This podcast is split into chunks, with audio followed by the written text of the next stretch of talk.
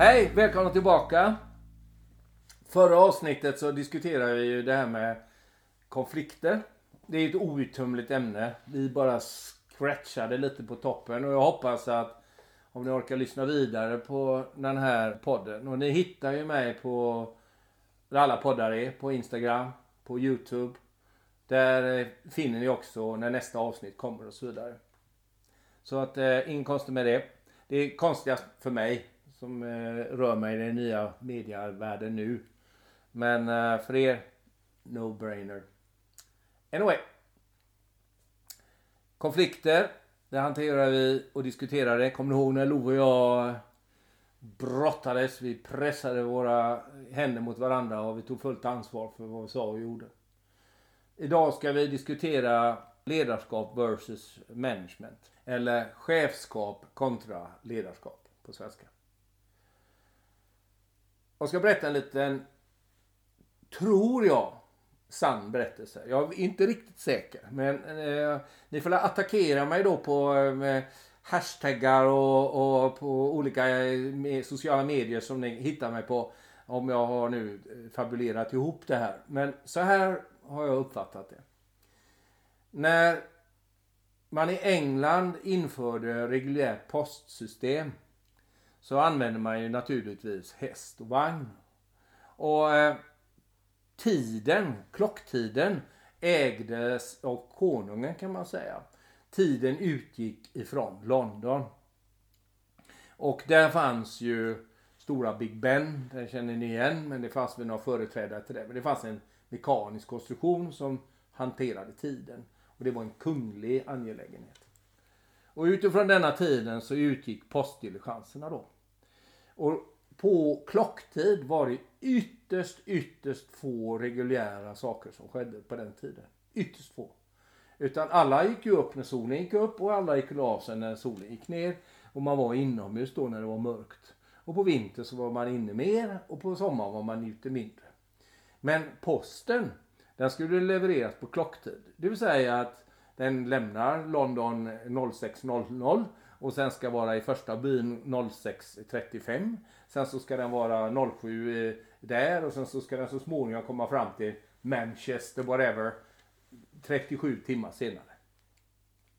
Och för att hantera detta så eh, hade man sex hästar.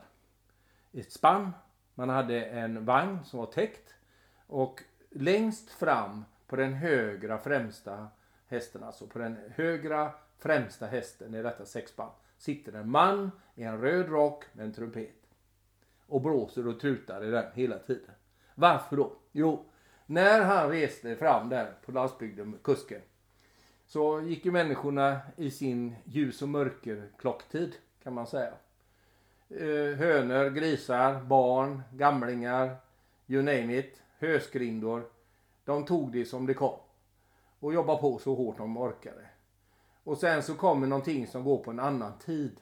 Och det vill säga stannar inte även om det är en höna eller en liten griskulting som springer över vägen. Och eh, man bara brakar igenom byn. Och då för att skydda medborgare och få fän så eh, blåste man i trumpeten och de människor hade lärt sig the hard way antagligen. Så eh, eh visste man att hör man den signalen sopa rent allt som är på byvägen för de kommer inte stanna. Och de brakade igenom och eh, kunde hålla sin tidtabell. Och sen kommer man fram för att man ska skifta hästar. Och då är man framme vid något slags eh, värdshus. Eh, där man kan få mat, där man kan få vatten, där man kan få nya djur och, och, och så vidare. Och passagerare och gods kan byta händer. Posten levereras och eh, inlevereras. Och så fortsätter resan. Eh, enligt en given tidtabell. Och då kan vi ju tänka oss följande att detta är linje nummer ett. Och parallellt med det så finns det linje 2, 3, 4, 5, 6, upp 10 kanske. Och då är det ju så att ur ett ledarperspektiv så kan man säga att chefen eh, sitter på högra främsta hästen längst fram, tar alla strider, får regn och snö på sig, det är kallt, det är besvärligt. Jag ser kanske först den där lilla hönan som rusar över vägen. Eh, kusken som sitter och styr bakom sina hästar är ju mer ledaren. Det vill säga en chef är själv aktiv i allt, i allt, gör allt, tänker allt och ger order. En ledare är alltså bakom sin ekipage och styr och leder operativt. Det vill säga att man går bakom sina anställda, man stödjer dem, man har processer som har... Och i det här enkla tankeexemplet visar jag ju då på att det är ju tre hästpar. Det är ju tömmar och det är betsel och lite annan infrastruktur. Idag heter det budgetar och det heter affärsplaner och det heter aktieägaravtal och, och så vidare och så vidare. Eller organisatoriska system i politiska organisationer, i offentlig förvaltning så finns det andra regler som är skrivna för att vi ska förhålla oss till det. Men på ett eller annat sätt så finns det en infrastruktur. Och ledaren är alltså bakom sina medarbetare och eh, chefer agerar framför dem. Och det innebär ju att det är ett mycket mer sårbart system att vara en chef än att vara en ledare. En chef tar första smällen, kanske är bra, men har ingen strategi för hur jag ska hantera nästa och nästa och nästa. En ledare Eh, kan växla hästarna, se till att de får utbyta dem, de får vila sig, man stannar upp, man håller sin tidtabell, man vet att vi ska vara i Manchester om 37 timmar. Jag vet det. Men vi behöver göra så här och så här och så här för att klara av detta. Och det behövs en väldigt stor organisation för att hantera ett så pass till synes enkelt program som att leverera postpaket ifrån London till Manchester. Det är ju ingen skillnad på det idag när vi har stora logistikhanteringsproblematiker och så vidare och det är oändligt komplicerat. Det enda som har hänt i mitt liv som tagare är ju att det damp ner ett brev här i min brevlåda klockan 11 idag. Det brukar det göra. Tack Postnord. Anyway, så tänk nu på detta. Ledarskap bakom hästarna. Chefskap framför hästarna. Och i vissa situationer så måste man ta sitt chefsansvar. Man agerar agilt, direkt, prompt. Och ledaren är hela tiden bak och stöder för fram hela tiden verksamheten. För att vi ska kunna hålla vad vi har lovat.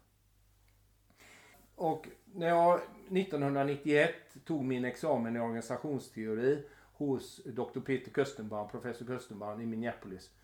Så hade han precis utkommit med den här boken som jag håller framför mig nu. Men det kan ju inte ni som lyssnar se det. Men om ni kikar in hos mig på Insta eller på Youtube så kommer ni se det. Den heter Leadership, the inner side of greatness.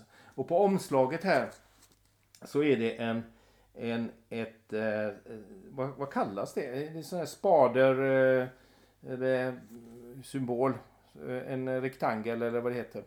Anyway, jag är inte så bra på det. Men om vi tänker oss här uppe på toppen då, den här geometrin, så står det ordet vision. Och under eh, i den så står det mod. Och till vänster i den så står det verklighet. Och på höger sida så står det etik. Det intressanta är att de här fyra står i ett ledarperspektiv i motsatsförhållande till varandra. En vision ska aldrig vara mätbar. Ja, vi har en vision av vår framtid. Ja, det är bra. Icke mätbart.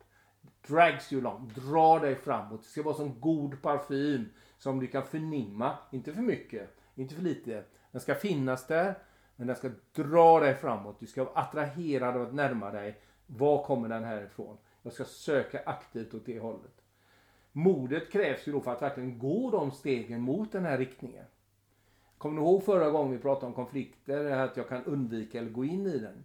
Jag menar, det här är ju positiv konflikt då om jag är attraherad av den här eh, YSL-parfym eller någonting och jag tänker jag måste gå till den här källan och måste se vad, vad, vad, vad finns den?